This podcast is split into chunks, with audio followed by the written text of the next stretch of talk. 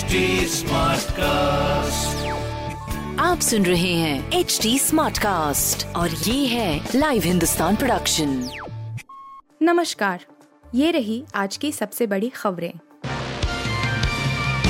भारतीय सेना ने अग्निवीरों की पहली भर्ती का नोटिफिकेशन जारी किया। अग्निवीर मामले पर देश भर में चल रहे प्रदर्शन के बीच भारतीय सेना ने अग्निपथ योजना के तहत पहली भर्ती का नोटिफिकेशन जारी कर दिया है। नोटिफिकेशन में योग्यता शर्तें, भर्ती प्रक्रिया, वेतन भत्तों से लेकर सर्विस रूल्स तक का ब्यौरा है। ऑनलाइन रजिस्ट्रेशन जुलाई से शुरू होगा। दरअसल, अग्निवीरों की पहली भर्ती के लिए जारी नोटिफिकेशन के मुताबिक जुलाई में रजिस्ट्रेशन शुरू हो जाएगा। तिरासी भर्ती रैलियों के ज़रिए करीब चालीस हज़ार भर्तियाँ की जाएँगी। ऑनलाइन रजिस्ट्रेशन के लिए join in डायनामी dot Nick dot in पर जाना होगा। जुलाई से सेना की अलग अलग भर्ती इकाइयाँ अपने हिसाब से अधिसूचनाएँ जारी करेंगी। महात्मा गांधी के पोते गोपाल कृष्ण गांधी का विपक्ष का राष्ट्रपति उम्मीदवार बनने से इनकार। महात्मा गांधी के पोते गोपाल कृष्ण गांधी ने विपक्ष की ओर से राष्ट्रपति पद का उम्मीदवार बनने से इनकार कर दिया है। उन्होंने बयान जारी कर कहा कि वह संयुक्त विपक्ष की ओर से अपने नाम की पेशकश किए जाने को लेकर आभारी हैं। इसके साथ ही उन्होंने अपनी उम्मीदवारी से भी इनकार कर दिया। उन्होंने कहा कि मैं विपक्ष से उम्मीदवार करूँगा कि वह किसी और नाम पर विचार करे, जो मुझसे कहीं बेहतर राष्ट्रपति साबित हो सकता हो। नूपुर शर्मा के खिलाफ बंगाल विधानसभा में निंदा प्रस्ताव पारित, बीजेपी का हंगामा। पैगंबर मोहम्मद पर टिप्पणी के चलते घिरई नूपुर शर्मा के खिलाफ बंगाल विधानसभा में प्रस्ताव पेश किया गया है।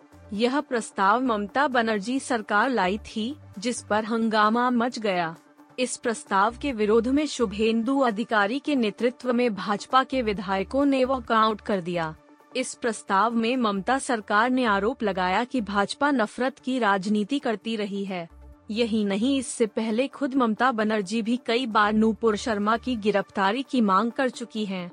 नूपुर शर्मा के खिलाफ पारित प्रस्ताव में ममता सरकार ने भाजपा पर हमला बोलते हुए उसे उकसावे और नफरत की राजनीति करने वाली पार्टी बताया है। टी ट्वेंटी वर्ल्ड कप 2022 से पहले दिनेश कार्तिक के रोल को लेकर खुलकर बोले head coach Rahul Dravid.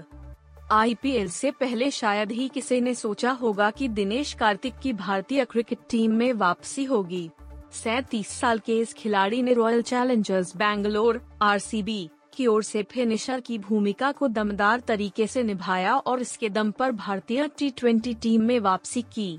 Dinesh Karthik ने दक्षिण अफ्रीका के खिलाफ पाँच मैचों की सीरीज़ में जब मौका मिला तो अपना हुनर दिखाया और टीम को मुश्किल परिस्थिति से बाहर निकाला। टीम इंडिया के हेड कोच राहुल द्रविड़ ने इस सीरीज़ के खत्म होने के बाद कहा कि दिनेश कार्तिक ने जिस तरह का प्रदर्शन किया है, उससे टी ट्वेंटी वर्ल्ड कप 2022 से पहले टीम इंडिया के लिए कई विकल्प खुल गए हैं। हवाई जहाज़ खरीदने की सबसे बड़ी डील करने की तैयारी में एयर इंडिया जब से एयर इंडिया का मालिकाना हक फिर से टाटा के पास आया है, तभी इसके स्वरूप को बदलने को लेकर बड़ी कवायद चल रही है। ब्लूमबर्ग की रिपोर्ट के अनुसार अगले कुछ साल के अंदर एयर इंडिया अपने बेड़े में 300 नए जहाज़ जोड़ने की तैयारी में है। अगर यह प्लान सफल हुआ तो हवाई सफ़र के महाराजा के साथ यात्रा का मज़ा दोगुना हो जाएगा। इस पूरी डील पर नज़र बनाए रखने वाले व्यक्ति के अनुसार इस पूरी खरीद के लिए टाटा समूह चालीस दशमलव पाँच अरब डॉलर रुपए खर्च करेगी।